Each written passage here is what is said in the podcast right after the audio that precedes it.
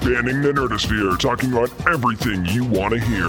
From comics to cosplay, from the cinematic universe to fan films and everything in between. It's time to get down and nerdy. Here are your hosts, James Witham and Nick Battaglia.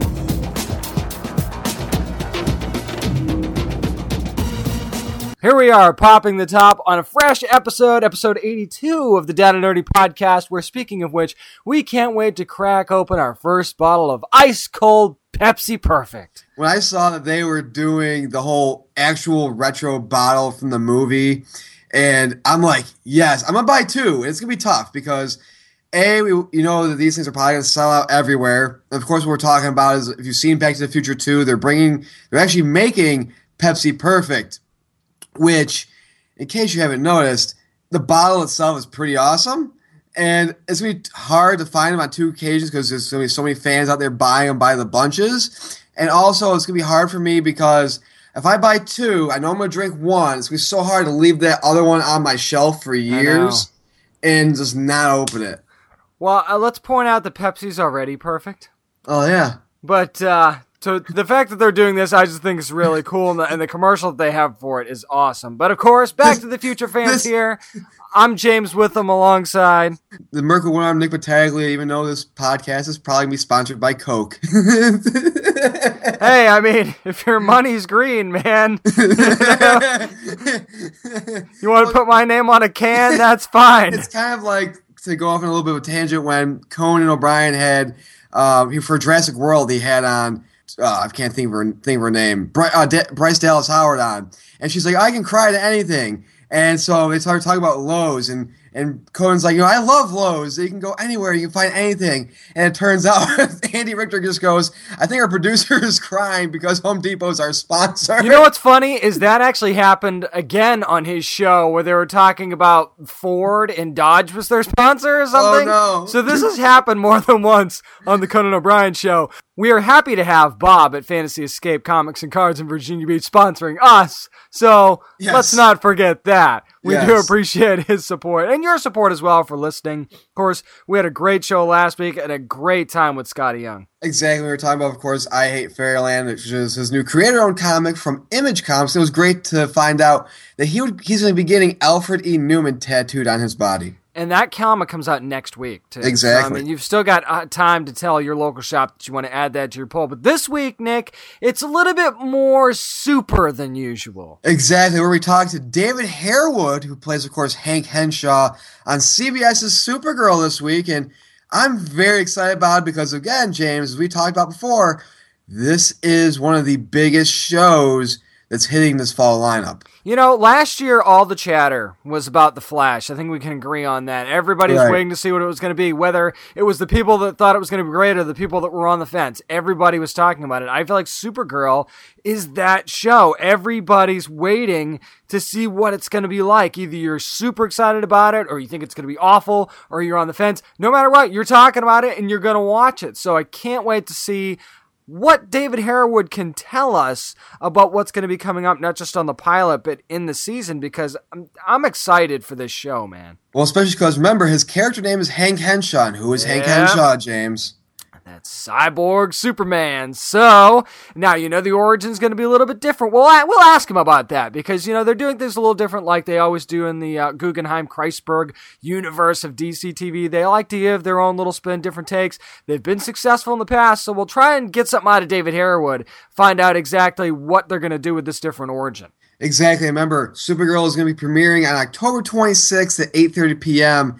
That's going to be the premiere date for the pilot. Now, its second episode, of course, is going to be on November 2nd. Yeah. It's going to be at its regular time at 8 p.m. So the pilot's going to be at a special time of 8:30 on October 26th, and the second episode is going to be November 2nd at 8 p.m., which is going to be its actual air date from the second episode on. Which is Well, you know what they're doing, right? Is that on Monday it's going to follow Big Bang Theory. Oh yeah. So that's I know you're not a fan, but that's brilliant. I'm not a fan of Big Bang Theory, but it is a, it is a brilliant move. It's a brilliant move because you got something like The Big Bang Theory, which is a huge show and what it deals with, and then you have, you know, Supergirl following it after, and it's just like, yeah, It's this. It's almost the same demo. It's this. It's, it's a it's, lot of the same people watching that content, mm-hmm. so it's it's brilliant. Not that people wouldn't have watched the premiere episode of Supergirl anyway, but I think now it's going to be even more so. Well, it's important that with television, it's important to, of course, if you're going to connect something like Supergirl or whatever to something else, you want to connect it to something that pertains to its source material, or at least close to it, or, something, yep. or at least one of your biggest shows. And for CBS, that's Big Bang Theory. If it comes out on Tuesday that CBS did not dominate the ratings, which I doubt they won't, I think they're going to dominate Monday's ratings on the 26th. It's yeah, I expect CBS to come out on top on that Tuesday on the 27th with, with called, ratings. It's called a lead-in, folks, and that's what we in the entertainment business like to do. As a matter of fact, we're going to lead right in to reviewing two new comics. It's what we're reading next on Down and Nerdy. This is cartoonist Skottie Young, and you're listening to Down and Nerdy podcast. Well, it's that time, nerds. We pull out our long boxes. We discuss what we're reading this week. Of course, this segment is brought to you every week by the fine folks over at Fantasy Escape Comics and Cards on Aragona Boulevard in Virginia Beach. Go see Bob and all the great comics and toys and shirts and art he has for yourself and the nerds that you love. So, James, I went first last week, I believe. So I'm going to have you go first this week. And you kind of did a comic. Well, you didn't kind of. You actually did a comic and read a comic about a show we reviewed the other week, actually. Yeah, as a matter of fact, I decided to go with the Mighty Titan comics and review Heroes Vengeance number one, which, yes, it says right on the front. It says prelude to the hit series Heroes Reborn. Of course, that's Thursday, 8 o'clock on NBC. And it's funny because, well, first of all, it's written by by by Seamus Kevin Fahey and Zach Craley. Artist is Rubin, which I love that already, and Jim and letters by Jim Campbell. Now, this actually follows the character of El Vengador, mm-hmm. which of course you know is the is the masked hero that eventually ends up dying. Of course, you've seen the premiere already. I'm not spoiling anything there. and you uh, and he gets and the mantle gets taken up by his brother. So it follows like the prelude to that. Right. And how he became uh, the Vengador. And there's actually a little bit uh, where again, I don't want to spoil too much because we want you to read the comic yourself, where he saves somebody and uh, something happens to him towards the end of the comic. But what it really dives into more is the how did he become the Vengador in the first place? And of course, it deals with his uh, little brother Oscar, who ends up taking up the, the mantle later on in the show, and how they would love going to wrestling together, and how being a hero is just seeing these larger than life people. And even when you told him that wrestling was fake, that he didn't believe it because he still watched him because these were his gods, basically. Right. Well, I mean, if you've watched, and this is this is real, like, if you've watched like luchador wrestling, like, and you're in Mexico it is like you know the people there, the wrestlers there, the luchadors are gods down there. I mean Japan too. I mean it's the same oh, way yeah. in Japan. All a new uh, all Japan or a New Japan. I can't remember what oh, it is. Yeah, stuff like like Ultimo Dragon, stuff like that. Yeah, it's exactly. Just... Rey Mysterio. Oh yeah, uh, Sin Cara when he was over there in in Mexico. Uh, there's just so many that are large and life figures, and of course it's the it's the masked luchadors uh, that they that they portray in here, and you kind of see him like he sticks up for his little brother at one point because some a hole bumps into him and you know right. knocks his popcorn over. So he he kind of gets that whole I want to protect people mentality from you know being the big brother who kind of says shut up little brother you're stupid you don't know what you're talking about, but sticking up for him when it matters kind of thing, you know. You've knocked over my popcorn.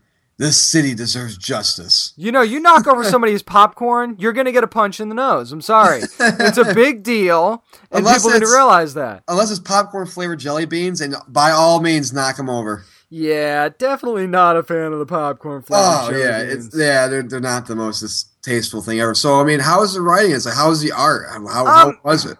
The writing is okay. It's okay. not bad. It's definitely not the quality of the show, and I'm not saying it, it was gonna be and it should have been. Uh, I like the way they framed the story, though. Yeah. So while the dialogue wasn't great, I thought the way that they framed the story was good, and the art by Rubin is very detailed, very good. If you read the Doctor Who comics mm-hmm. from from Titan, it's it's definitely on that level, maybe even a few steps up.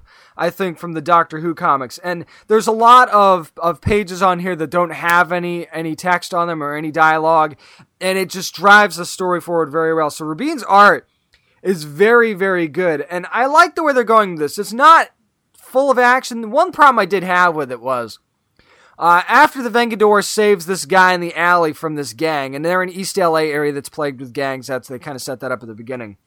The guy starts to like follow him and say, "Hey, this isn't over," kind of thing, because they're gonna come back with another crew and try and kill me. And Vengador's like, "Stop following me." Dude, Right. what's wrong with you? So that got a little weird. I mean, I understand guy's still scared. Maybe he wants to get extra protection. And Vengador basically says to him, it's, it's like that annoying person that always texts you and calls you and you want them to stop and eventually pushes you over the edge like, look, dude, I can't, I don't, I can't deal with you right Yep. now. I've Yep. got bigger fish to fry here. They're going to come after you. I know they're going to come after me. Go away. Leave Yep. town and get out. So, I mean, that was a little frustrating, but they definitely i mean the kids like to call them the feels definitely get you in the feels at some point. The kids, the kids Every like now and then. call them the fields. hey i'm just I'm, I'm just an older guy trying to keep up with the lingo man just just trying to just trying Well, it's that time, nerds, to pull out our long boxes and, whoa, that sounded really horrible. Let me rephrase that, actually. yeah, you pull out your long box every day All right, ready? Three, two, one. Well, it's that time, nerds. We pull out our long boxes and we discuss what we're reading this week. Of course, this segment is brought to you every week by the fine folks over at Fantasy Escape Comics and Cards on Aragona Boulevard in Virginia Beach. Go see Bob and all the great comics and toys and shirts and art he has for yourself and the nerds that you love. So, James, I went first last week, I believe. So, I'm going to have you go first this week.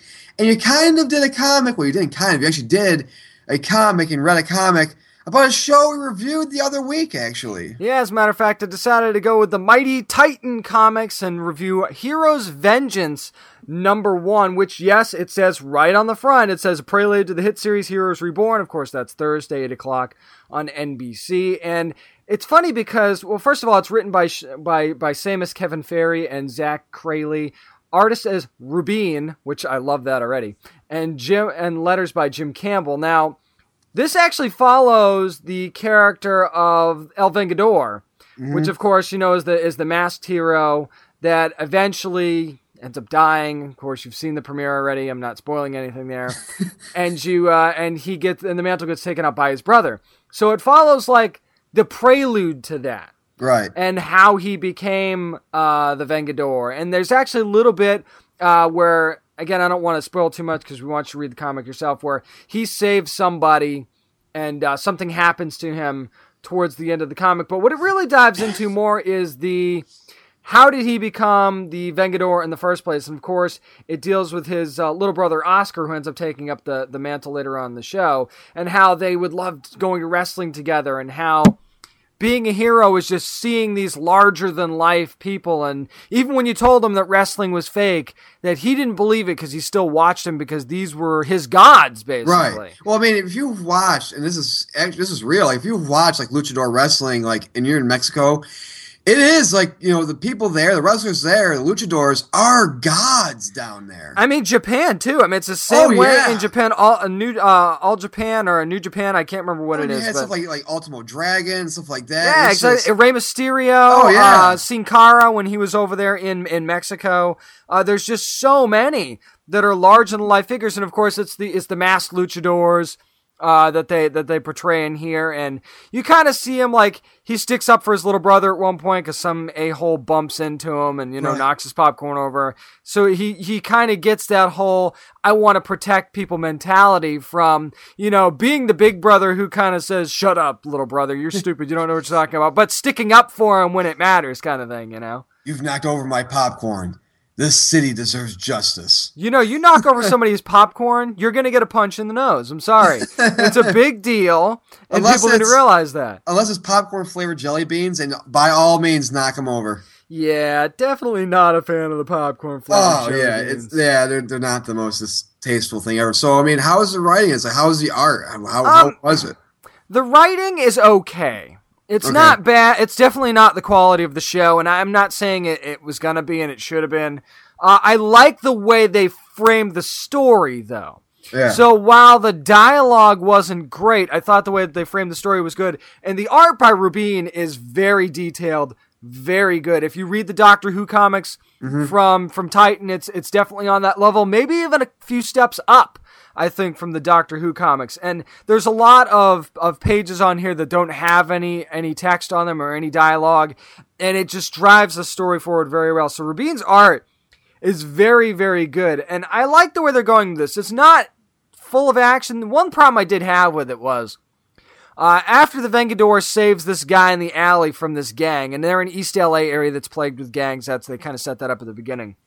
The guy starts to like follow him and say, "Hey, this isn't over," kind of thing, because they're gonna come back with another crew and try and kill me. And Vengador's like, "Stop following me." Dude, Right. what's wrong with you? So that got a little weird. I mean, I understand guy's still scared. Maybe he wants to get extra protection. And Vengador basically says to him, "It's it's like that annoying person that always texts you and calls you, and you want them to stop, and eventually pushes you over the edge. Like, look, dude, I can't, I don't, I can't deal with you right Yep. now. I've Yep. got bigger fish to fry here. They're gonna come after you. I know they're gonna come after me. Go away. Leave Yep. town and get out. So, I mean, that was a little frustrating, but they definitely.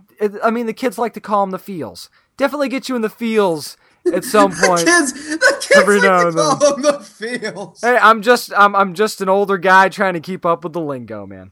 Just just trying to just trying to keep with the times. Get some young folks listen to the show. I want I want to be on their level a little bit. So, um, so as far as the rating goes, I'm definitely interested in the next issue. Am I, you know, knocking down the door to grab issue number two? No, but I'm definitely interested in keep reading the series. So I'm going to say that this is a pickup for Here's me. here's a question though. As somebody who's who you know read a lot of prequel series, most of them been for video games, but still been prequel series. Do you fear at all the fact that when the show carries on further, because we're on, I believe, episode three of the show. Yeah.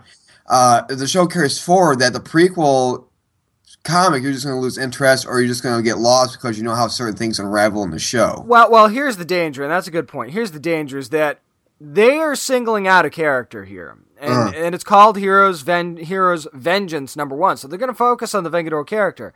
If this character ends up not being that popular, and people who watch the show don't care that much about this character, then maybe it's a miss because if you don't care about the character, why are you going to read the comic? You know, it would be different if it was like um, if they were focusing on the I can't remember her name, but the character that has the sword that goes Yeah. into, Miko, Miko. that goes into the video games and stuff like that. That might have been more interesting. But again, different characters are for different people. So maybe you know, while we might favor that character, somebody else might favor the Vengador character. I just think it's a risk anytime you single out one character. But again, then then you look at the other side of the coin where it's like, well, you don't want to get too jumbled with all the characters, so focus on one or focus on two and do a spin-off on it. But I understand what you're saying, but they definitely did a good job of making you care at least a little bit about this character and want to read issue two. So that's why I, I think it's a pickup for me. Not a pull, because it wasn't great and some of the writing wasn't great. It was okay. But the art and the way the story was driven, that's why I would say it's a pickup for me. All right, well, so me, it's been a while, I believe, since I've done a Marvel comic on the show. Really, anything of the major two publishers. I was starting so- to worry about you, man. I know, dude. So, you know, James, people, when they love each other, they fall into relationships, correct? Like, you know, you and your wife, when your wife met, you know, you fell in love, you had a relationship, had a family kind of thing. That's the thing people do.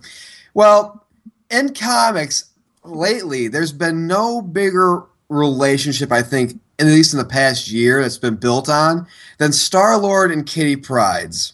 And so this week, I did the finale of Marvel's three part series, Star Lord and Kitty Pryde. That's the title of the, na- of the comic. Of course, the writer is Sam Humphries. The artist is Alti Firmansyah. The colorist is done by the coloring is done by Jessica Colon, and the letters are done by VC's Joe Sabino. And I gotta tell you, this is it plays out. These three issues play out like a giant romantic comedy. Now, here's the thing: Secret Wars has happened. Battle World is you know people living on Battle World and stuff like that, where Doctor Doom is God. Right. Now, here's the thing. While you know, with whole the whole Battle World thing, people are different. For example, in this comic, in the series, Gambit is the collector. That's interesting because you could almost kind of see that Yeah. I I mean, I know that when you do these different kinds of series and you change things up a little bit, you're like, ah, really? But they that that almost is a good choice, and I never would have thought of that. So that that's interesting. How does that kind of play out as it goes on? Well, as it plays out going on, it's because Gambit has his own. Gambit's still Gambit, but he is the collector. He has the collector's qualities where he wants Right. things, collects things, and he collects things that are of the past Earth before Battle World. So you know he he collects these things, and so him and Kitty Pryde. Now this Kitty Pryde is the Age of Apocalypse. Kitty Pride. Okay, all right, that explains a lot. so she pretty much is uh, a, on a mission from Doom's, I believe, daughter or sister. I can't, I can't remember. And pretty much, she, like the thing is, she has to give this artifact to Gambit, and Quill sees Kitty because now the Quill in this one, he pretty much lays out back in issue one of, okay, you know how am I, how did I not become somebody different? There's a different person of me, you know, and it's because Reed Richards built this whole space station that kind of protected them in a sense, and so he's saying like you know throughout the series and throughout issue three, like you know he's trying to figure out and and kind of connect with Kitty about how you know the Kitty Pryde he loved back in the old Earth and stuff like that. So pretty much episode three or episode three, Jesus, issue three picks up where they break into Doctor Doom's museum. Doom has his own museum, pretty much, and they get caught up by Gambit, and they're and Gambit saying like, you know, uh, I tr- I did a whole switcheroo on you. I'm wanting this whole artifact on you because they pretty you know, stole it. They were trying to get it back from Gambit because Gambit pretty much stole the artifact without doing the whole transaction thing with Kitty. So pretty much as it goes out. I'm trying. The thing is with this issue, I'm trying not to spoil it because a lot of it is very spoiler heavy. Um, something happens that Quill figures out that hey, I'm on Battle World. There's different versions of these certain characters, and it affects Kitty as well. So it's like finding out in the Truman Show that you're on the Truman Show, kind of thing. Kind of, but it's one of those things where he's like, wait a minute, this thing that's holding us is another version of Kitty. So I'm gonna do it by singing this song, and he ends up falling in love with it. It's weird. It's, hard to explain, That is like really. but it's funny. That's that's deep, man. but it's, it's it's funny. Like, uh, if I'm confusing you, I'm sorry. No, it's not confusing. It's just like okay, I kind of see what you're what where you're going with that. He's That's like realizing that there's different like part like there's different versions of Kitty. So he's saying, okay, here's how I can save us by channeling one of my Kitty's uh memories, pretty much of me, or one of her favorite things. And as long as he's not saying here, kitty, kitty, kitty, kitty, I'm okay with it. pretty much. It wasn't that. It was more him singing, which was great. Um, so, anyways, uh, they get free, and this whole thing is just you know Peter at the end finds out what this whole artifact is that Gambit stole from Kitty originally, and pretty much the ending is him and Drax, because Drax it, but Drax is more of like a club owner. He's got hair. He's kind of a funny guy. He's not the Drax of old. Wow. He's more alert of like social things, you know, and and uh, it's one of those things where it's like you can see where Marvel wants to take Star Lord going forward, especially the Guardians of the Galaxy, because let's just say this artifact is something very close to the Guardians of the Galaxy. It might actually replicate one of them as well. Ah, very interesting. So pretty much this series it kicked off after Star Lord, you know, at- after Legendary Star Lord's regular run. Then you had whole Secret Wars thing, and this is kind of a kind of romantic comedy tie-in leading off into what Marvel's likely going to be doing with Guardians of the Galaxy, or more than likely the new Star Lord series that's coming out. So, given that, given that you were a fan of Legendary Star Lord, you've reviewed that in the past in the show, and how they seem to be making a seamless transition into the all new, all different. Uh, I know it's going to be hard to give this a rating, but let's put it this way: Does this make you want to move on and continue with whatever series this is building up to? Well, the thing is, it actually kind of does. Um, again, I, I don't know what series it's leading up to. There's only a few that you can possibly tie it into, just the way it ends. but I mean, this is this series is a whole. This is a pull for me. This entire series. It was great. There were times where I was laughing, uh, a couple chuckles here and there. I liked some of the things that they did. The, some of the writing was great. Humphries did some great writing. The art by you know uh, Firmansyah, fantastic. You know, it was it was throughout the entire run. It was just great, great stuff. And I mean, you know. It, it's just one of those things where it's different. You know what I'm saying? It wasn't just action, action, action. It was Yeah, more like I like that. And, and the thing about this book, which I loved about so much, is when you're reading it, even though this isn't the same Kitty Pryde, but it's still the same Star Lord, it made you as the reader believe that they were a couple, or they at least used to be some version of a couple in the past world. Right. That's kind of how I feel when I read uh, Harley Quinn and Power Girl from DC. It's it's one of those things where I, it's okay. You know, it's a different version of Harley and a different version of Power Girl, but it feels like they just work together as a team. You know what I mean? It just the, the byplay works and the story works, and like you said, it's not all action, action, action. There's good humor elements in there too. So that's kind of the similar feeling that I've had about that series. Yep, and that's going to do it for this week's edition of What We're Reading Again, sponsored by Fantasy Escape Comics and Cards in Aragon Boulevard in Virginia Beach.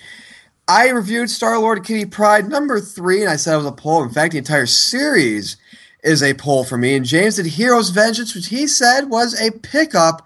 But coming up next, it's This Week in Geektainment, and we're going to be kicking off and ending, at least for the most part, until Supergirl comes out at least, our fall TV review. This week we got The Flash and Arrow, so stay tuned. That's coming up next. I'm Down and Nerdy.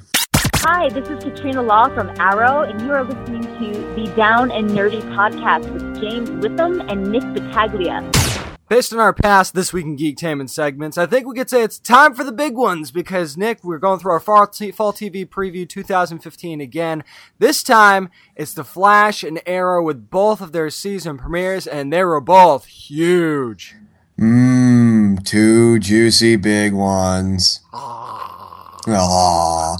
Yeah, no, these, you know, season four of Arrow kicked off, of course, last night. Uh, and then Flash, of course, kicked off earlier this week with season two. And let's start with Flash first because there is a little bit of a tie in with this week's version of Arrow, actually, a major tie in with this week's version of Arrow. So let's start with The Flash. So, of course, with season one ended, there was that whole time warp thing. Barry goes inside of it, and we kind of, and this is gonna be spoiler filled, by the way, as all of our reviews are. So Barry goes inside of this whole warp thing, everything else. We find out that Central City's saved. However, there he's actually not really the reason as to why it's saved, James. Yeah, and that becomes a problem throughout the episode for him. It was actually saved by, again, spoiler alert, Firestorm. But here's the thing Ronnie Raymond, quote unquote, dies when Right. he breaks through the singularity, but the doctor remains.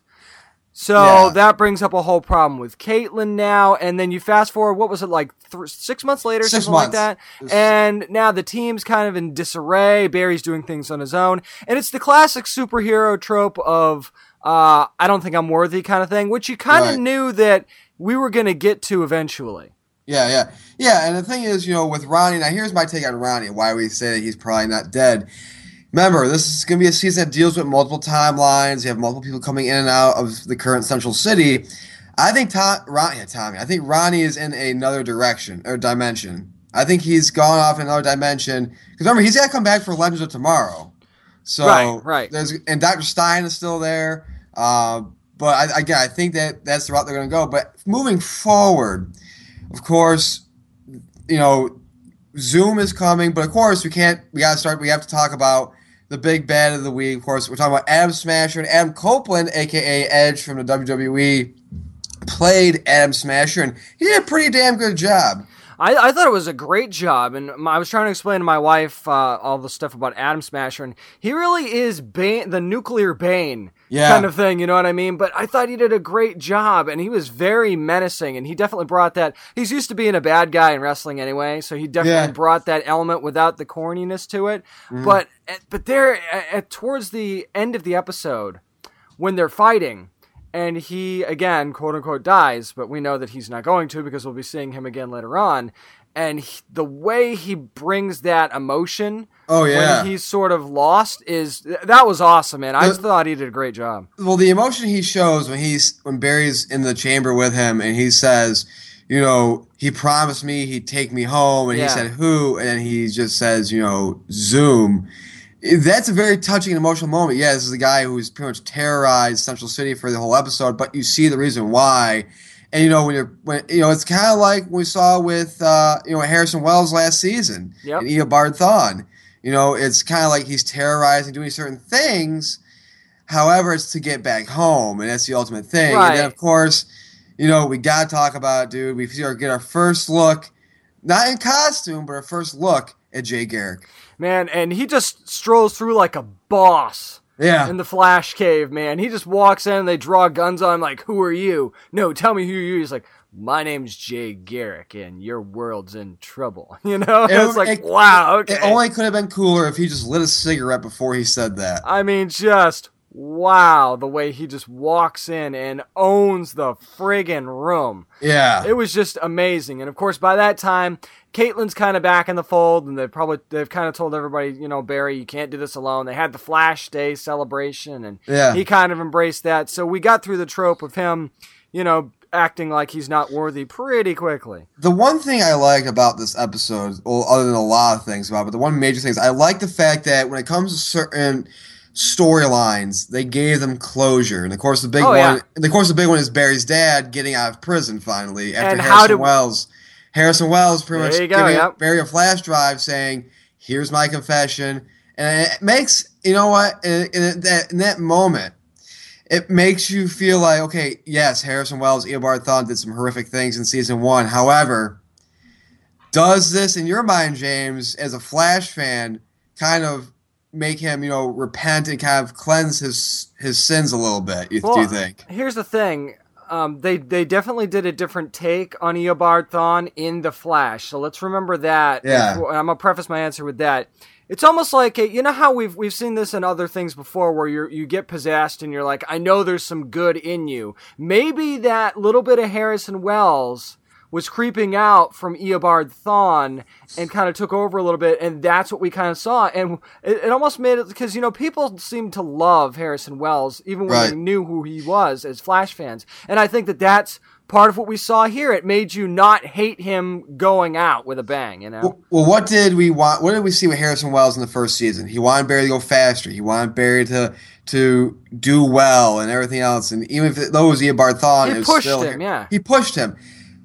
Harrison Wells, Eobard Thawne did this because he knew it was pretty much one of the mainly the only ways if Barry could get this certain type of closure, it would be the only way Barry could really achieve his full potential. Right, exactly. So I just think that that was a really cool thing that they did. I mean, I know some fans might not like it because he's supposed to be evil. No, shut up. They did it different. Let just just And it let worked. it happen. It did work. It was huge. And the, the the last thing I think we need to talk about with this show is again Barry's dad gets out of prison, but then we kind of get a very emotional moment between Barry and his dad, and Barry's dad decides he needs to take off.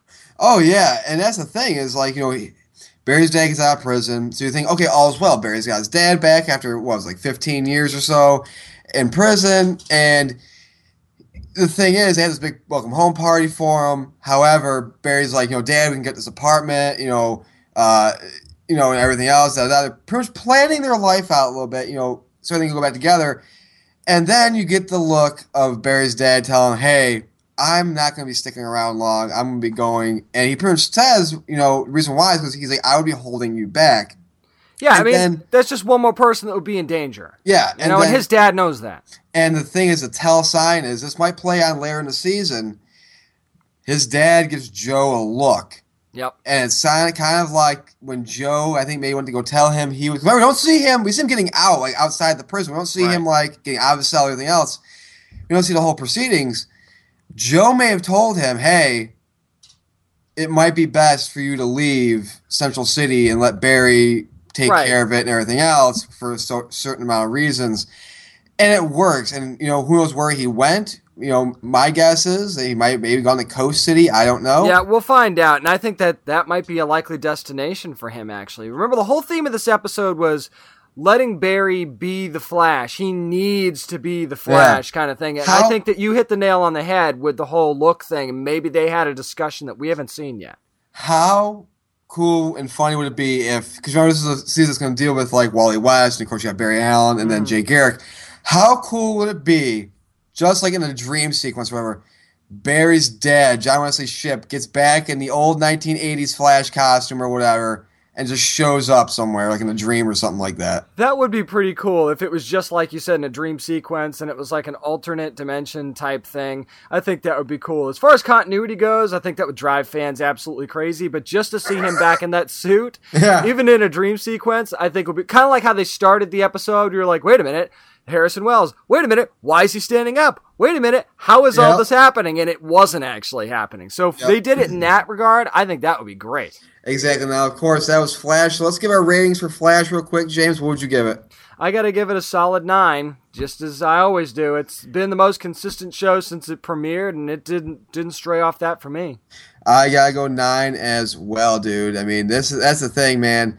Uh, this was a great show, great kickoff to season two. The ratings slipped a little bit, but again, I mean, from a record-setting premiere, that's what I'm saying. Yeah, you can't. It's hard to to re- replicate that, but I'm excited the way season two is going. Now let's get moving to season four of Arrow, which of course premiered last night. Of course, we're recording this on a Thursday, so it premiered on Wednesday night, and um, yeah, okay. I'm gonna say this. After the first few seasons of saying I'm Team Laurel, if you had a date between Laurel and Felicity, who's your date, I always said Laurel. Yeah.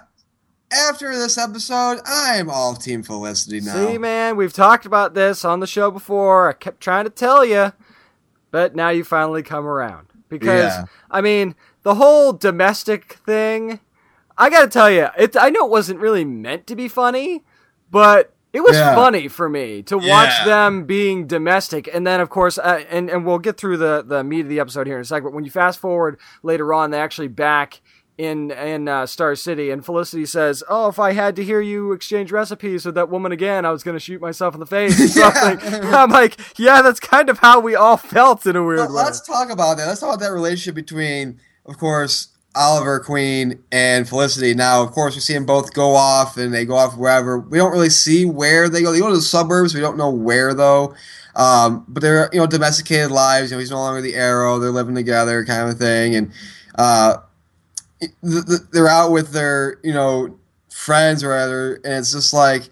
Oh, you should be planning for schools. You should. Get, and they're like, we haven't talked Uh-huh. about kids, and he- he's just like nervously drinking. He's like, oh, we ain't never talked about that. And then Felicity just goes, "Who wants more mimosas?" Like, Awkward. but I'm let's talk about. it. I'm glad that they brought back. I know it's been one episode, but I'm glad that everything we've heard about Felicity's character as a whole is she's not going to be the irritating, crying, Right. whining Felicity she was in season three, which even you know Emily Bett Rickards had a problem with. She's like, you know, can we make me a little bit more funnier like we did in the first two seasons? Yeah, I mean, she was funny, and she kind of took hold a little bit. You know, Oh, she took kinda, hold in this She kind of guided her man back to the promised land, sort of thing. So, Yeah. I mean, I, I like kind of the way that, that that they're going with her character, and of course, you know, we've got the ghosts that are terrorizing Star City, and that's what ends up drawing Oliver back in because Team Arrow without Oliver kind of can't seem to handle it. Yeah, now you know Arrow comprises, of course, of Dig, Diggle, and uh, Black Canary, and Speedy, who is now in this version, the TV version, Arrow's sister Thea, which I think fits. I'm I'm sorry, I think Thea being Red Arrow slash Speedy, I think fits more better than Roy being Speedy. I agree, and in a weird way, doesn't she look more like Speedy? Ye- That from the comics a little bit. That, but also it adds another a layer to Oliver and Thea's relationship, where yeah, you know, she was trained by Malcolm Merlyn and stuff like that to fight and everything else. And she's clearly gotten better in like what do you say, the five months or three months that you've been doing this. I think it was like six, eight months, yeah, something like that. Something like that. Yeah, But the fact is, you know, you see this thing with with her, and it's just it, it fits really well because it adds that dynamic, that brother sister dynamic of being protected because he's back now and let me everything let me else. let me throw something into this mix, and let me see if you feel the same way. Okay. And just follow my logic on this for a second. When we have that scene where she's fighting and she kind of gets out of control a little bit later on in the episode, Mm-hmm. and I'm trying to put pieces together in my head, here, and I'm gonna tell you, I got a real Damian Wayne vibe off of Thea because she's starting to lose control a little bit. Remember, she's now trained by a member of the League of Assassins, and now she's Mm-hmm. taking up a sidekick mantle kind of thing from an older, not not in this case sibling, not you know father figure, but uh, who else would be a father figure to Thea because Mm-hmm. her her dad died at a very early age. So, just saying, I got a little bit of a Damian Wayne vibe. What do you think? I little Damian Wayne vibe. Remember, she did go into Lazarus pit. Remember that. She was in the Lazarus pit, so even though she wasn't really dead for the longest of times, we might see a little bit of side effect about that. Remember, John Constantine comes in later in the, in the season, and Sara Lance gets res- resurrected later in the season. We, there might be some little underlying things with Thea and the whole, you know, being revived through the Lazarus Yep, pit. Exactly. You got to keep that in mind as you move on. And I think that they're going to need old Johnny Constantine because of the big bad Oh yeah. Damien Darhk. And man, is he bad. Now I'm gonna say this. The one thing I liked about this show is that I felt that with each passing season, the villains kind of went up a notch each season. You know, you had of course Malcolm Malcolm Merlyn season one, and you had Slade, and then you had uh, who was season three? Oh, you had the, the League of Assassins and Ra's. Now you're going Damien Darhk, and again with Damien Darhk, it fits perfectly. 'Cause remember, Ra's had that flashback of him saying, you know, he is now you know has a hive of, of people, and you know he's pretty much got the whole league training, the league following down, but he's doing it his own way. So, but yeah, dude, he's just a big bad motherfucker, dude. And we see that he's got that whole.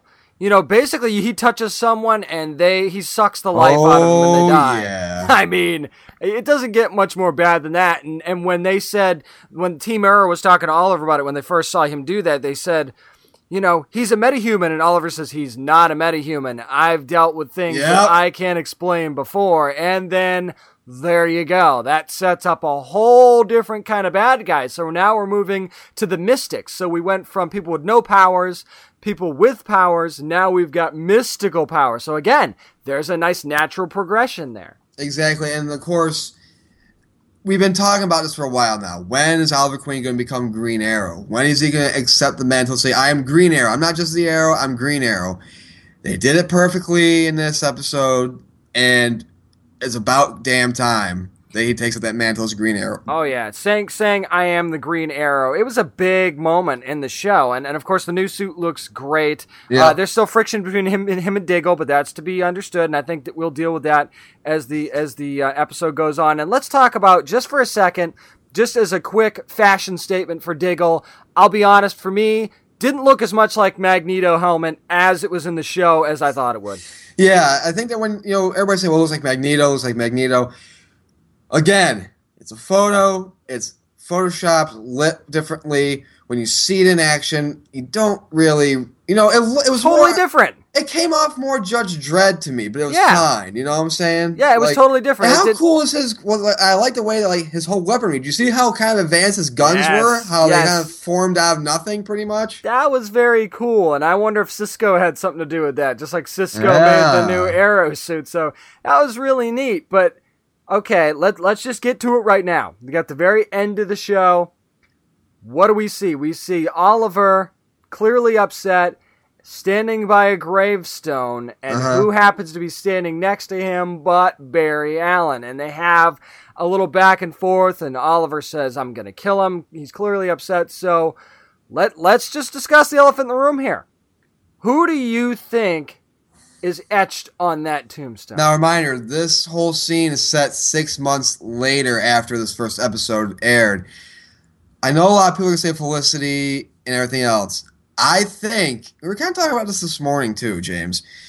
I think that it's not gonna be Felicity, and you gotta think about this too of who it could be. You you know, it's, it's not gonna be Thea. It's not gonna be Laurel. It's not gonna be anybody really from canon, more than likely. right, right. I think it's gonna be Diggle. I think Diggle dies this season. Well, remember when we were talking about this, like you said earlier this morning? I said, look at the comics. Who lifts right out? Yeah. And the two people that lift right out going forward are Diggle and Felicity. Now, I know they've started to work them into the comics more recently, but those are the ones that lift right out. So I, I agree. It could really go either way, but I think they want you to think it's Felicity. Yeah, and and, that's where it li- and that's where it comes in. That's why I think you might be right. I think it could be Diggle. And here's why I think it's Diggle for this sole reason. Yes, Felicity, a loved one dying like Felicity that you wanted to marry and have the whole rest of your life with, her dying would give you some fuel to your fire. Yeah, he's got a ring, dude. But a guy that you've been pretty much brothers with since nearly the first couple episodes of the first season, a guy you've been in the field with multiple times, a guy you've gone on missions with and you know had your disagreements with, everything else. Remember, they're building off that little rift where Diggle's still pissed at Oliver for kidnapping his wife and putting his daughter in danger. Exactly. We know that that's going to progress throughout the season, and we know that eventually all's going to be well. But when is all going to be well, or is it not? And it's going to be too late, and maybe mm-hmm. Oliver never gets that chance to completely amend fences with Diggle. So that is very interesting. And I mean, we don't want to get into the whole who's more important, Diggle or Felicity. That's not what we're saying. What we're saying is is that Oliver loves Diggle too. Okay, a, lo- a love for a brother like that and somebody you've got thrown down with. That's very strong bond too. So don't think that just because he's that upset that it's gonna be Felicity. It could easily still be Diggle. Exactly, and, that, and that's the thing is like, I think, you know, if Diggle, if it is to show that Diggle is dead, if he dies, that is just going to bring in a whole nother wet. Like with Felicity dying, I'm not saying it'd be weaker. I'm just saying that there's only so many ways you can go at that. You know what I'm saying?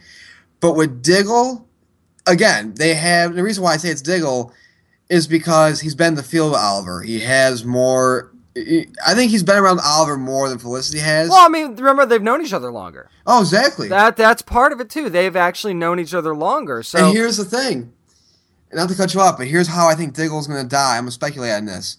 In the episode, we get a flashback of Diggle, and he after Oliver talks about Hive, and Diggle's like, "Did you say Hive?" I think Diggle goes after Damien Darhk because we find out there's a connection. We're not gonna say what it is. Even though I know we do spoilers, but I don't want to do this one because it's too big of one. Just like another one that happened earlier in the show. yeah, I know exactly what you're talking about. There's a big spoiler towards the almost at the end of the episode. Yeah. we, we're we're just not going to reveal that just in case because Yeah. that that's really huge. But I go But ahead. go there's on. let's just say that there's a connection via there's a a huge connection. between Damien Darhk and Diggle, and I think that's going to set up his death. There's another shocking uh, spoiler that deals with Damien Darhk that I also don't think we should get into. Th- That's not what I was talking about. Yeah, let- let's not get let's into not that do either. that one because that is to me that is a oh my god, no Yeah. way this happened moment. You just, it's one of those things. This is what I like about this show. I didn't see it coming at Well, all. This is the thing. This is the thing about I think the season's going to bring. I think this season is going to bring that type of thing where, you know, we don't see certain things coming. It's gonna it's gonna work on the element of surprise really really well. Mm-hmm. And I could tell you right now that I think here's my theory.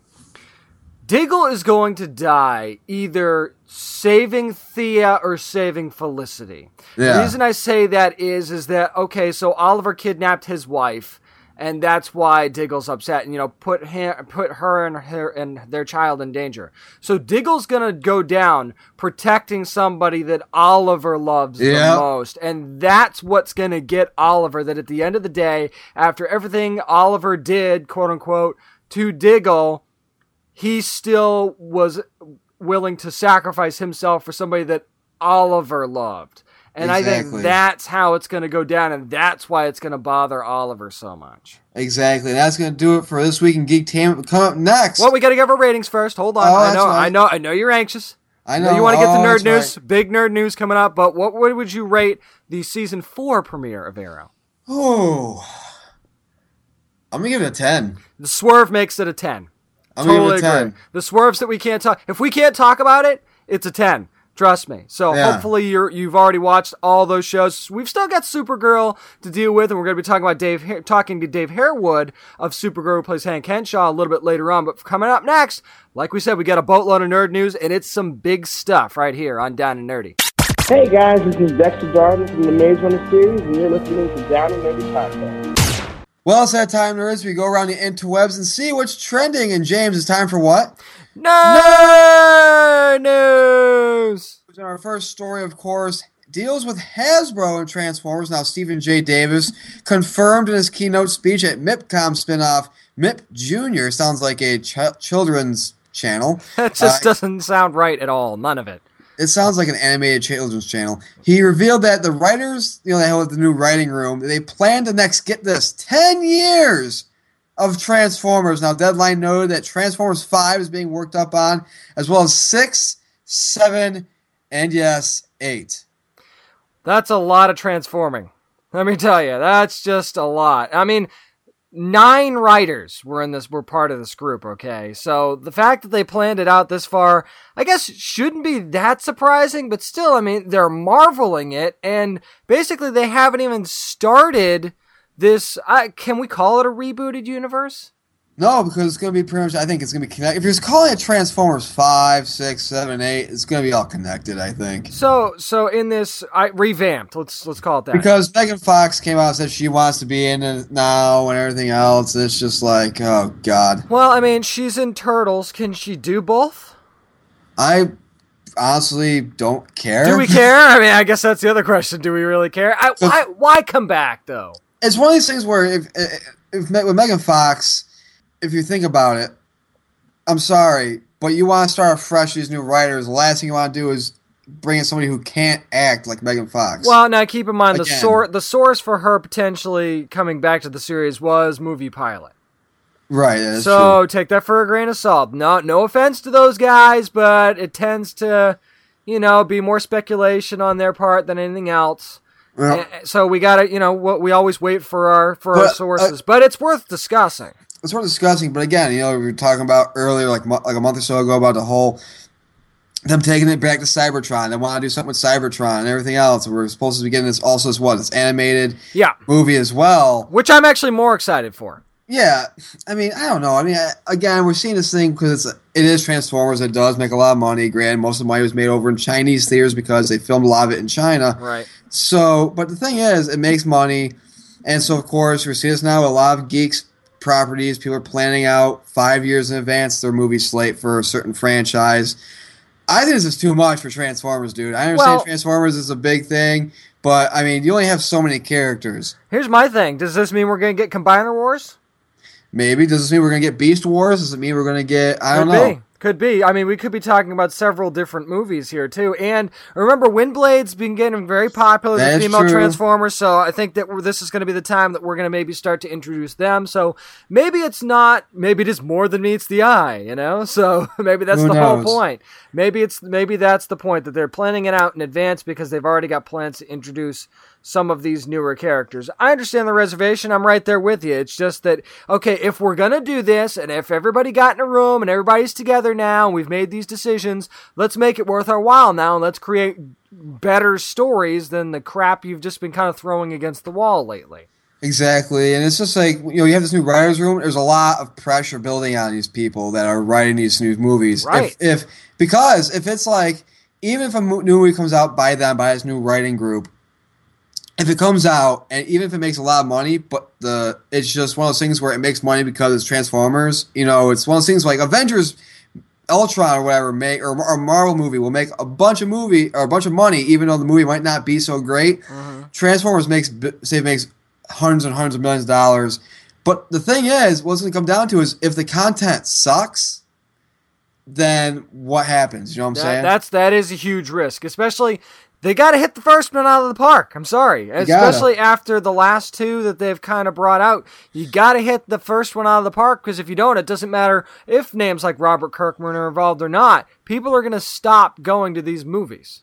So, speaking, moving on to our second story. Now, Seth Grahame-Smith, he's written genre matching novels like Abraham Lincoln Vampire Slayer. He's also writing Lego Batman for Warner Brothers. But now it's come out that he's going to be directing DC Comics' adaptation for, for The Flash. Yep. Of course, starring Ezra Miller as Barry Allen. Now, this, of course, according to the Hollywood Reporter, and he will also write the screenplay for the movie as well. Now, here's the thing about Flash: he's not going to make an appearance until Justice League Part One, November 2017, and then he's going to have his own solo film in March of 2018. Now, you wonder, you want to know more about Grahame-Smith? Well, the thing is, outside of what I've told you already, he's never directed a film before. Yeah, I mean, there's a little bit of a risk there, but of course, don't forget this is a treatment that was written for The Flash by Phil Lord and Christopher Miller, who did the Lego movie. So there's some, I guess, some sort of Lego branding there, and, uh, and of course, they're supposed to be involved in the uh, Han Solo prequel film Yep. for Star Wars as well. So, I mean, there's some chops there. So it's almost like when they named that new showrunner for Supergirl, which we're going to be talking to Dave Harewood about coming up in our main main topic.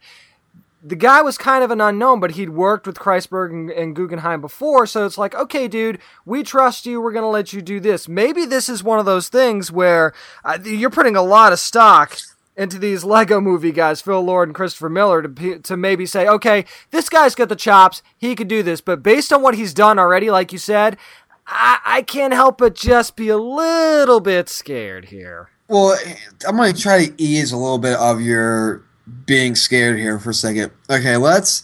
So this is DC film, of course, DC property. Now, of course, when you see it's somebody's first time directing, you're to get scared because you say, "Oh my God, they have no prior experience to what is going on." But again, look at what he's doing. He's doing, you know, Lego Batman. He's doing some other things when it comes to writing. Now, also, I want to say, look at Marvel. Look at films like Iron Man with Jon Favreau. Now, I know he was kind of a he, big name acting wise, uh, or medium sized name. True. We're like swingers and everything else. But directing, Iron Man was really his first big thing directing. A lot True. of pressure's riding on that. Look at James Gunn with Guardians of the Galaxy. He only had done really Slither up until Guardians of the Galaxy, and look how that's turned out. True. So just because it's somebody's first time directing a major film like this, and it's understandable that people get scared about it, you have to look at like, okay, Ridley Scott has so many movies under his belt, but how many has really been good since the first Alien movie? You, You, know can say the same thing about M. Night Shyamalan. Exactly. So, yeah.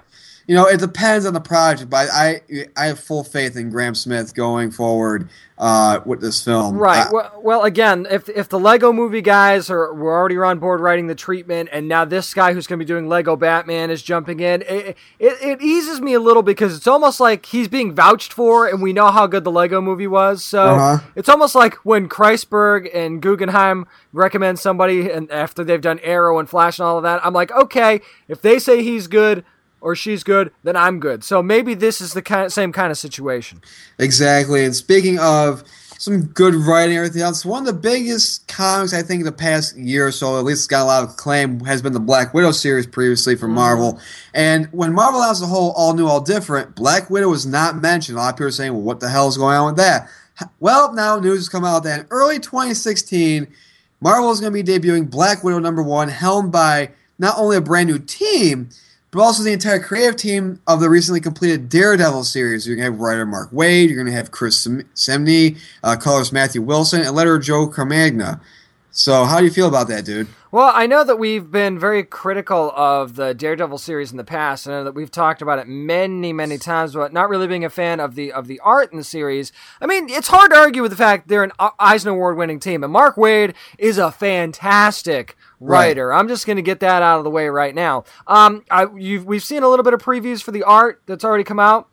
I, I'm turning around. Yeah. I'm, I'm really turning around. I think that uh, I think that Chris Samnee's actually doing a pretty good job from what we've seen so far. I mean, it's hard though because Phil Noto to me, and I, I hate to compare artists, but Right. Phil Noto to me is just so talented and so detailed and did such a good job with the original uh, series for Black Widow that they had recently. It's going to be hard for me to let that go. uh-huh. Uh, but I am glad that this is happening altogether. But and, and I'm willing to give it a shot. Yeah, now I think what the thing was, yeah, I read the past Daredevil series. I wasn't really in. I didn't like it, the whole art style and uh, the way the story went.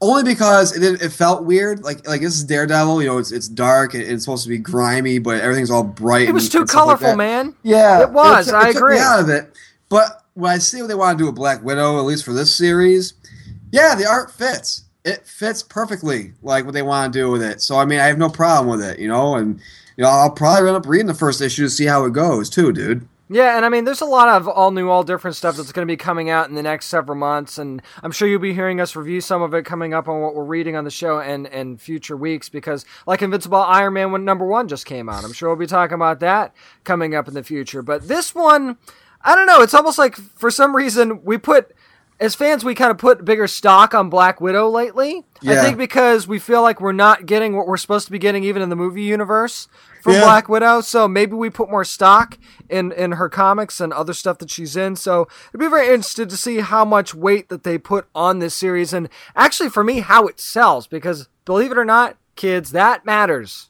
Oh yeah, it definitely matters. It really, really does. So I mean, you know, we'll see what Marvel has up their sleeve for this upcoming, you know, slate of new comics coming out. However, let's look at the Marvel Cinematic Universe and our final story this week. So this happened earlier today.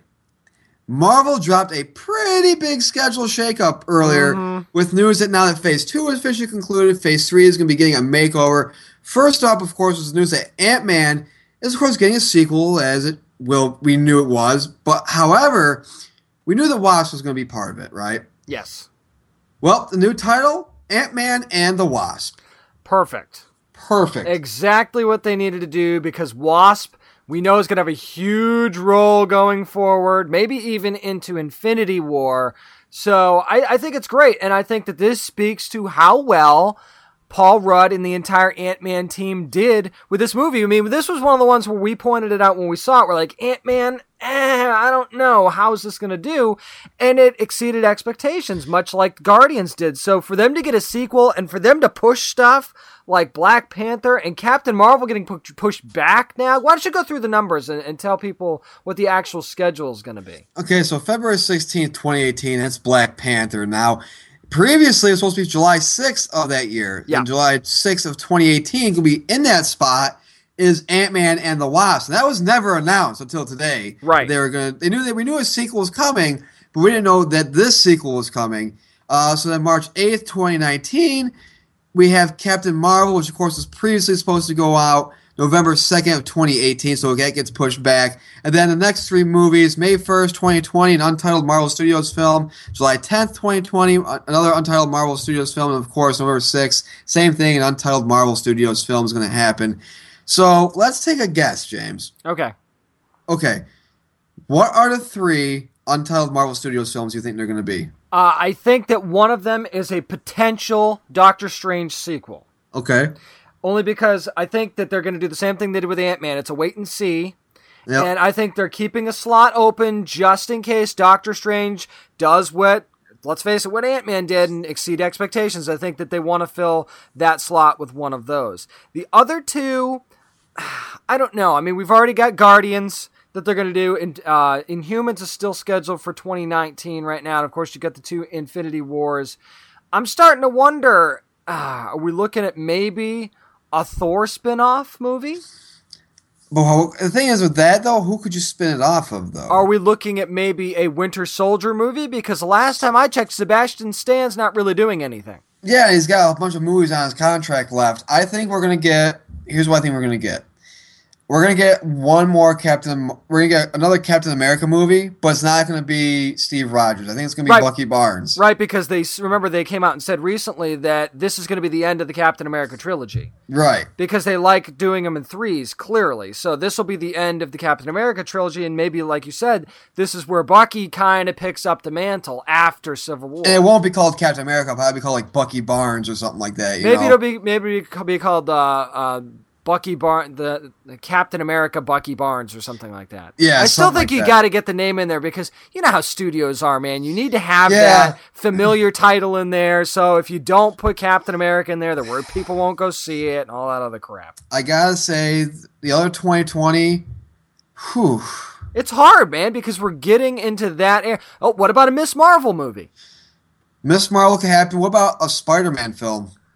We could get it. We could get a Spider-Man film in I there. think, but now I gotta think about this though, because you got Captain Marvel, Black Panther. I think the three films, I think they're mostly gonna be sequels. I could see I think so too. because Infinity Gauntlet comes out what, like 2018 or 2019, something like that. 2018 for the first one. Let me check on the second one.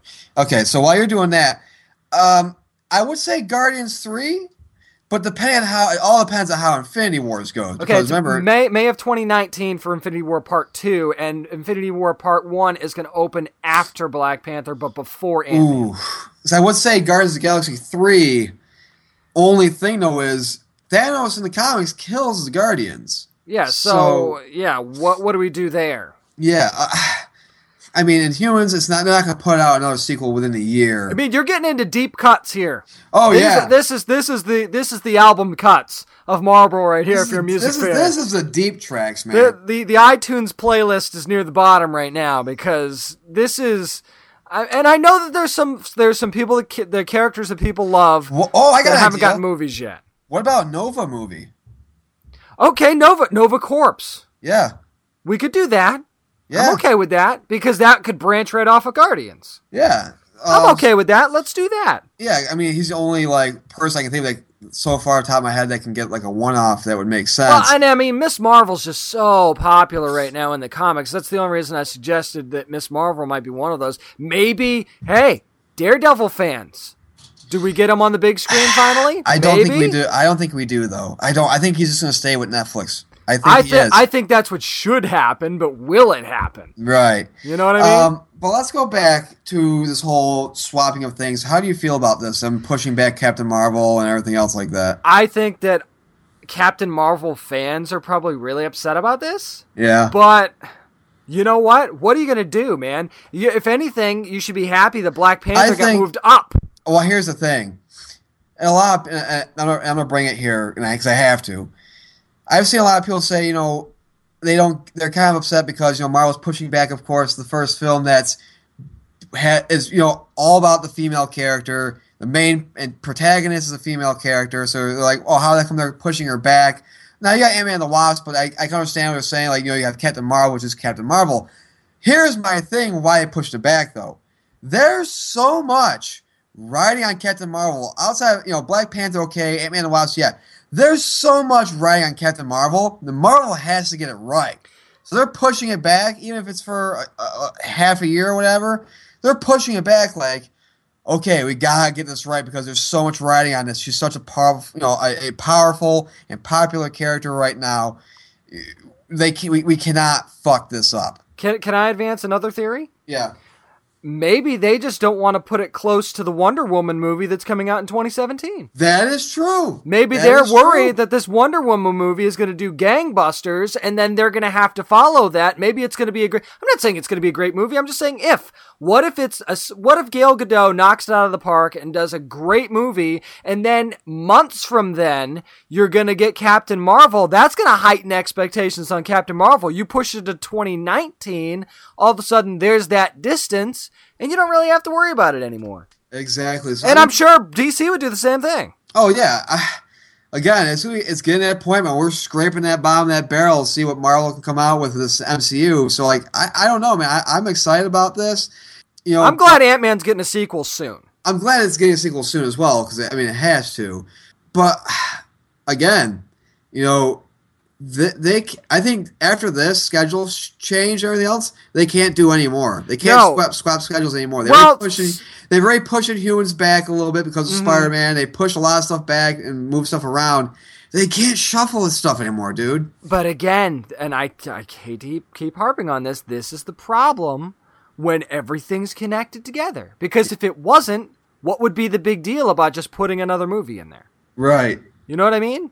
Right. I mean, I understand that it being connected certainly worked out for them already, but th- this is when the problems come in, and you can't make decisions like this on the fly when you've got to connect Plus- universe because this th- this is a ripple effect, man. It could affect all the movies, just like Spider-Man screwed everything up. Well, I'm gonna say this. I know how I said they can't push move anything around anymore. I think they're gonna do it one more time, and here's why. Remember how I talked about the whole Hulk dilemma, how Universal has the distribution rights? Yep. I think by you're gonna see by 2018, 2019, you're gonna see Marvel get distribution rights from the Hulk from Universal, or you're gonna see another thing with Universal and Marvel like we saw with Marvel and Sony. That's a possibility. I mean, we could we could be looking at Planet Hulk or something else in one of those 2020 movies. Maybe that's why they haven't announced it yet. Maybe it's wishful thinking on their part. But again, a Hulk movie's ne- Hulk movie is never going to be a sure thing, no matter who the rights who has the rights. Exactly. Well, and is Ruffalo even still going to be around? I don't know. We don't know. We don't know. But one thing we do know is up next, coming up, is our interview with Supergirl's David Harewood, who, of course, plays Hank Henshaw on CBS's Supergirl. Our interview with him coming up next on Down Nerdy. Hey, what's up? This is Brandon Champ Robinson, the director of the Harley Quinn web series, and you're listening to the coolest nerds ever on the Down and Nerdy podcast. Well, last year was The Flash. This year, the most anticipated premiere of the fall has got to be Supergirl on CBS, which is going to premiere October the 26th at 8.30. We're so excited to have the guy that's going to be playing Hank Henshaw on the show with us. It's Dave Harewood. David, how are you doing today? I'm good, man. It's beautiful morning. I'm uh, riding around on my electric skateboard. It's been pretty, it's uh, it's a great morning. so what have you, have you been doing anything special for preparations for the premiere on uh, October 26th? Anything special outside of press? Um, not sure. I mean, to be honest with you, we've, we've been so heavily involved with the you know shooting the series that uh, we, we've kind of forgotten about almost forgotten about it. So I'm sure maybe in the next couple of weeks there'll be talks of uh, parties or, or premieres. Uh, right now, we're just, you know, knee deep in, in getting the, the series shot. Oh, I can imagine. And I've, we've heard some of the press interviews that you've done already for the show. And you said in a few of the interviews that you actually read comic books when you were younger. So, what were some of your favorites? And did you do any more reading to kind of prepare for the role before you just shot before you shot the pilot? Yeah, I mean, I mean, back in the day, I mean, you know, it's it's, it's funny. I mean, I haven't really you know, put my my head into you know the, the different universes, the Marvel versus DC universe for, for a while, and this has uh, been a, a real re-education for me. But I guess you know, uh, as a as a kid, I was just a huge, Incredible Hulk fan, uh, Fantastic Four fan.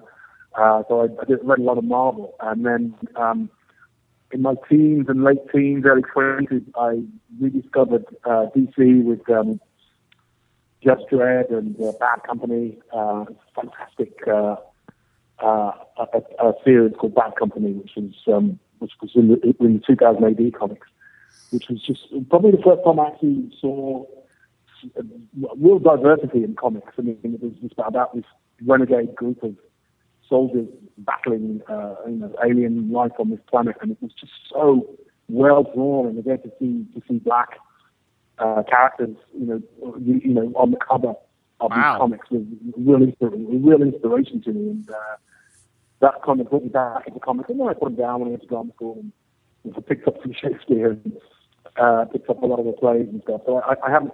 But then when I got the, the role, obviously I started reading about Hank and uh, you know looking at the uh, uh, uh the mythology uh, behind Hank Henshaw, and it's it's been really it's been really exciting, and uh, you know to kind of put your head back into that, and just to see that you know a lot of these comic books are you know real kind of archetype stories, you know good versus evil, and uh, you know the battle to save humanity, the battle the battle to save planet Earth, and those people who aligned themselves with good, and those people who aligned themselves with bad. So it's been um, it's been exciting getting back into it and seeing where each character slots into the kind of uh, spectrum. So, David, if you could team up with one supervillain, who would it be and why? Wow. If I could team up with a super villain, um, wow. Okay. It would probably be from in my in my loose fit memory, uh, Galacticus. I think. He, really? Wow. wow. Good choice. He was just he was just awesome. You know, he just kind of could just go anywhere, do anything. And I, I don't think anybody ever beat him. I think he just kind of got tired and moved off somewhere else. So I'd probably just sit on his shoulder and, you know, go to the galaxies and and do you know do and do my wicked thing really. Now, David, fans know the name Hank Henshaw, but he's actually going to have a different origin coming up in Supergirl. So, were you excited for the opportunity to kind of make this character your own? Dude, you are going to be blown away when you see what, what, what we are doing with Hank Henshaw. It's been a real joy to, to kind of create him. And I know people, you know, you know, as you know, Metcalf face the same thing because uh, oh, he can't play Hank Henshaw, he's black, or he can't do this, he's this. You know, what what I love about comic books is that you know they're interpretive, and you know to make them, you know, we've seen three or four different Incredible Hulks, and I think Mark Ruffalo is fantastic as the Incredible Hulk, and what they've done with that CGI has just been brilliant. And, oh yeah. Uh, so you know, I, I would I would think that you know I'm really happy to be playing Hank. This this particular Hank, uh, he's a real he's a handful boy. And he's been a lot of fun to play. Um, in all these different guises. That's all. You know, not, not to give too much away, but uh, there's a really big reveal that happens um, partway through the series, and I think people are going to be genuinely blown away. So I'll reserve my answer to that question until Wow. you see episode seven, and then maybe we, maybe we could do this again because uh, really the mythology behind this guy, the mythology behind you know you know the characters that I'm playing is is is, is fantastic, and uh, I think um, comic book fans, DC comic book fans, are just going to flip when see. That's a tease, man. That's a huge tease. It's a real huge tease. tease. I like teasing. That's, that's the kind of guy I am. Exactly. Again, we're talking to David Harewood, of course, of CBS's Supergirl. He plays Hank Henshaw on the show. Of course, Supergirl premieres on CBS on October 26th at 8:30 p.m. So, David, now you sound very excited on this interview in this interview so far, and, and what's great about it is that Supergirl. Again, the, the press is just amazing for this. So, what was your first day of being on set like? Um, uh, on the pilot, I'm going to be honest with you. On the pilot, it was a little difficult because um, you know it's pretty it's pretty expositional what I had to do. You know, this is the DEO, and we do this, and you are here, and we do. So it was a little bit frustrating to me uh, uh, the first couple of days because, and even watching, I have to say, watching the pilot was a little bit frustrating because you know you don't really get to see uh, the different levels of Hank. So uh, it was a little odd. I kind of I kept coming in and saying, okay, X, Y, Z, and then I, I do. You know, I literally, I, I think I had about three days filming, and uh, it was all pretty intense. And um, um, you know, uh, just when, when you're doing that kind of exposition stuff, it, it can be quite tough to do because you're trying to put some kind of original spin on it, but it's so difficult to kind of put a spin on you live here, I do this, and you know, it, it, it, it was a little tough. But the shooting the show has been fantastic. I mean, really, really exciting, and I think you'll see right from episode two, uh, the, the week following the the uh, part, the week following the premiere, you'll see right at the end of that show a, a, a, a clue or a hint, which is going to really get you thinking about just what the hell's going on with this guy. So um, again, it's difficult for me to talk about this because um, I don't want to give too much away, but Of course, I really yeah. think you're in for a bit of a treat. Okay, and so when you were on set, you're of course with Melissa Benoist, who of course is playing Supergirl on the show. What are some things you, as a fellow actor, took away from her performance while you were working with her, and uh, what can people expect to see from her when the show premieres on October 26th? It's very, very much uh, Supergirl for 2015, and um, you know I think we're all vaguely familiar with the uh, the, the movie version, which uh, uh, you know had a, had a had a middling reception. But this is very much a Supergirl for 2015, it's, and Melissa really, really embodies that. She's very modern, extraordinarily charming and, and beautiful, and really wears that suit well. I mean, it's extraordinary. I mean, I, you know, first first day of shooting when, when she walks out of the you know out of the, out of makeup in that in that gear, you, you do double take. You think Jesus is a superhero, you know, walking around, and she she she really wears it well, and she carries it well, and you know, she's just utterly charming, and Supergirl is undeniably uh, effervescent. She, you know, you, you you just kind of, you know, despite the fact that Hank is trying to put her back in a box, and you know, he, he's frustrated at, at her uh, arrival, he, he can't. I have to force myself from smiling, and I, I think the note Yeah. kept coming back. Don't smile. You know, you, you're being charmed by her. Don't be charmed by her. So I have to really, really kind of try and keep Hank as this kind of gruff, um, not miserable, but just gruff, unhappy dude who's not impressed with her. Meanwhile, David Harewood was just giggling like a little child because, you know, this is, you know, to be in something so talked about and something so that I think going to be so popular, it's really, really exciting. And, um, uh, it's, it's all I can do from grinning. Um, the first couple of days, it's all I can do from grinning on set every two minutes. It's just What's great, David, is that you're clearly a fan of of the series and, of course, the, the source material. So, when you were out there on set, not necessarily on the pilot, but e- even going forward and shooting, did you have a what was your first wow moment on the set? Uh, well, I think that's right. Aside from seeing Melissa in her costume, um, I, I think just the size of the what, what we're doing. I mean, I think the first day on set we were filming. Um, you know, we're, we're testing Supergirl's abilities and uh, uh, just just the, the equipment that was around. You know, we had exploding exploding uh, um, uh, whiteboards, uh, uh, glass boards that were going off. We had these huge rocket launchers that were part that were firing and supposed to be firing rockets at Supergirl. Uh, you know, um, they, were kind of had these detonators inside them, so that when they when we shot the rockets going off, you know, these huge rockets just blasted off, and it was just so exciting to be on a set where, you know, it's not. Mean, obviously, I mean, listen, Homeland was great fun, but you know, there wasn't. It, it wasn't exactly exciting to kind of to look around the set and see all this equipment that was there. It was just there's lots of army stuff, lots of kind of high tech army stuff, lots of high tech um, gadgets, uh, and it's just you know to be the guy who who runs the DEO is uh, it's just enormous fun. Uh, as, you say, I, I'm a huge uh, comic book fan. I, you know, I've watched just about every comic book movie that's gone out there. So uh, to be in one is, it, honestly, it's just it's all I can do to stop grinning every two minutes. It's just fantastic. And as a fan, I'm sure you know how passionate comic book fans are about these characters that they just love so much. For for those who haven't seen the show yet, and for those who are looking forward to it, and maybe even maybe there's a few people on the fence, which is crazy to me. But what do you what would you tell them about what they can expect from Supergirl on October the 26th at 8:30 on CBS?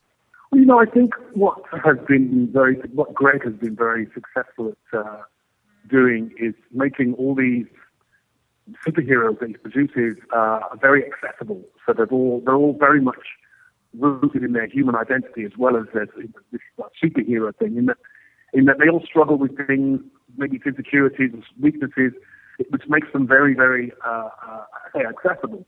And you know, Supergirl, you know, Melissa's character Kara has been for 24 years, you know, been kind of you know, holding it down as as, a, as, a, as an ordinary person, and uh, she kind of so what we try and do, although she she has she discovers uh, her superpower, it very much works as a kind of workplace drama, a comedy, a, relation, a show about relationships. Which is a show about there's a lot of comedy in the show.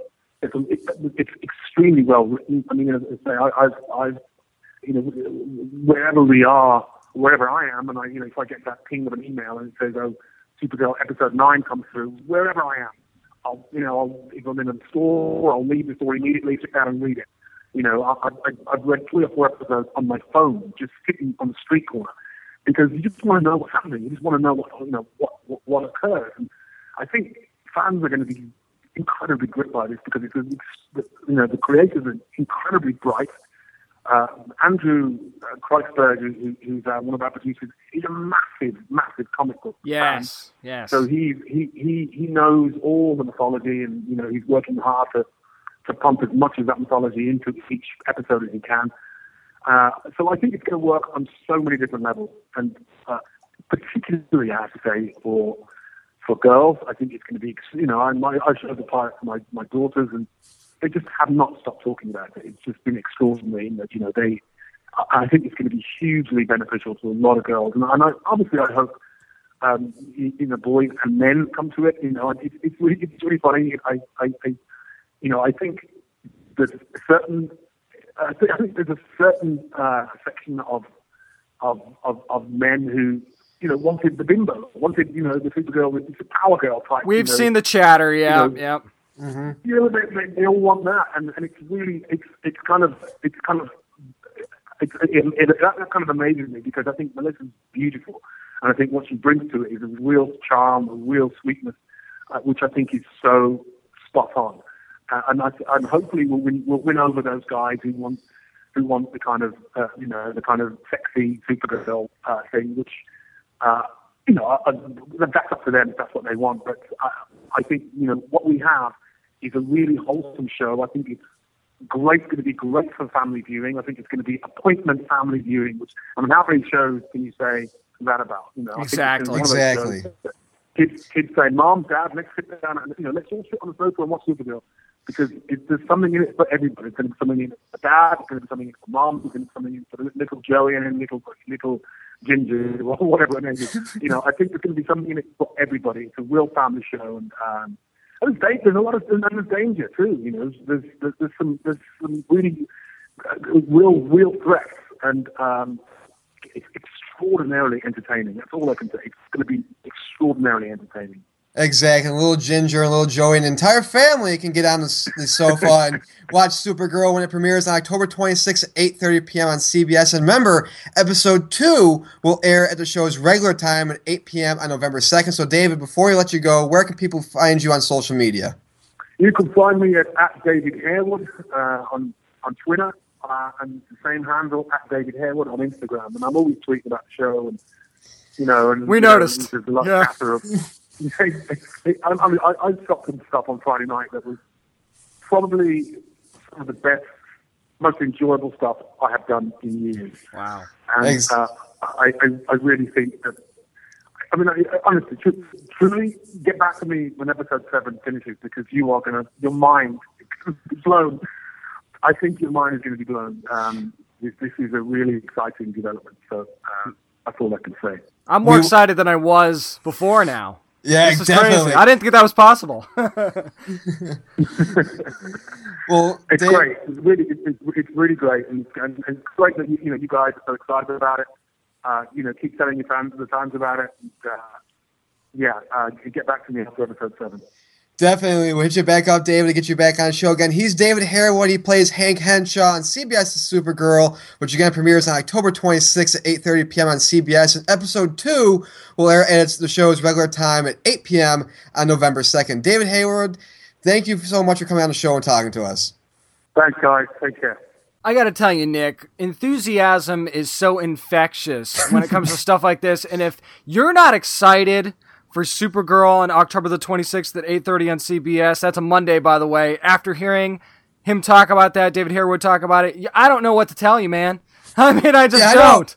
Uh, uh, David, I mean, I, I think we've done a lot of interviews, and I think David probably had the most highest form of just excitement. Yeah.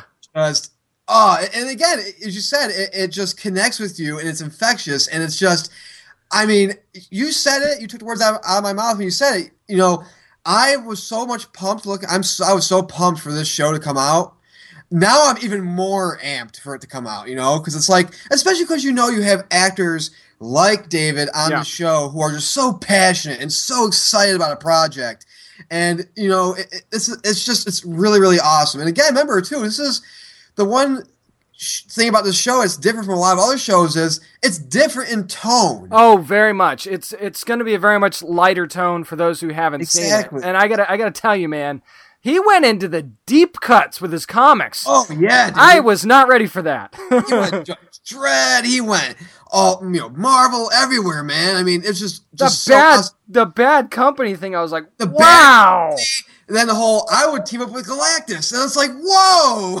That's just crazy. and of course, hey, this is no spoiler alert. If you know the name Hank Henshaw, oh yeah. we're talking Cyborg Superman here. So think about that team up for a second. Remember, he did say, he did say. Now he didn't say it, but he did kind of hint, say, "Hey, episode seven, Yeah, no." yeah. So who knows? Maybe maybe we will see him as Cyborg Superman around that time. Of course, we will have him back on the show too, because I mean, it's just one of those things, man, where that just type of enthusiasm is just infectious and it's great. And again, it just a, a phenomenal job by by David, and I can't wait to see his portrayal of Hank Henshaw in Supergirl when it comes out on uh, when it premieres on October 26th. And seriously, make this appointment viewing. You're going to want to sit down. You're going to want to watch this live because there's just going to be so many great performances in there. And I think, Exactly. and, and I said this a while ago on the show, or I think this is going to be Melissa Benoist. She's going to be a household name. Oh, it's going to be because of this show. Well, you even said that this show could launch, and I agree with you. This show could launch her into that that this decade's version of the what Amy Jo Johnson was for the, the Pink Power Ranger. She is going to be that Yeah. type of of of with you know teenage and, and young men. She's going to be that that type of audience. You know what I'm saying? She's going to have that that thing. And it's going to be awesome. You know, she's going to be in this version's this this decade's. Amy Jo Johnson in terms of just the Right. she's playing and the notoriety and everything else, and it's going to be really, really awesome. And she's going to be that one that the little girls want to be. She's Oh, going to be the one that they want to look up to.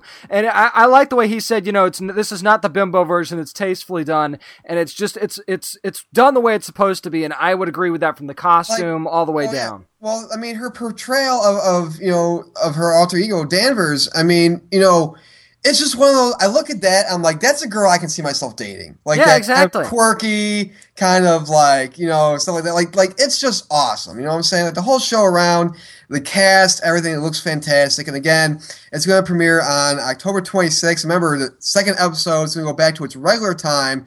Uh, which is 8 o'clock on Monday nights on CBS. That's going to be November 2nd when it goes back to its regular time. But that's going to do it for this week's version of the Down Nerdy podcast. Because we want to thank our guest, David Harewood, for coming on today and talking about Supergirl. And you can catch us on social media as well, just like David.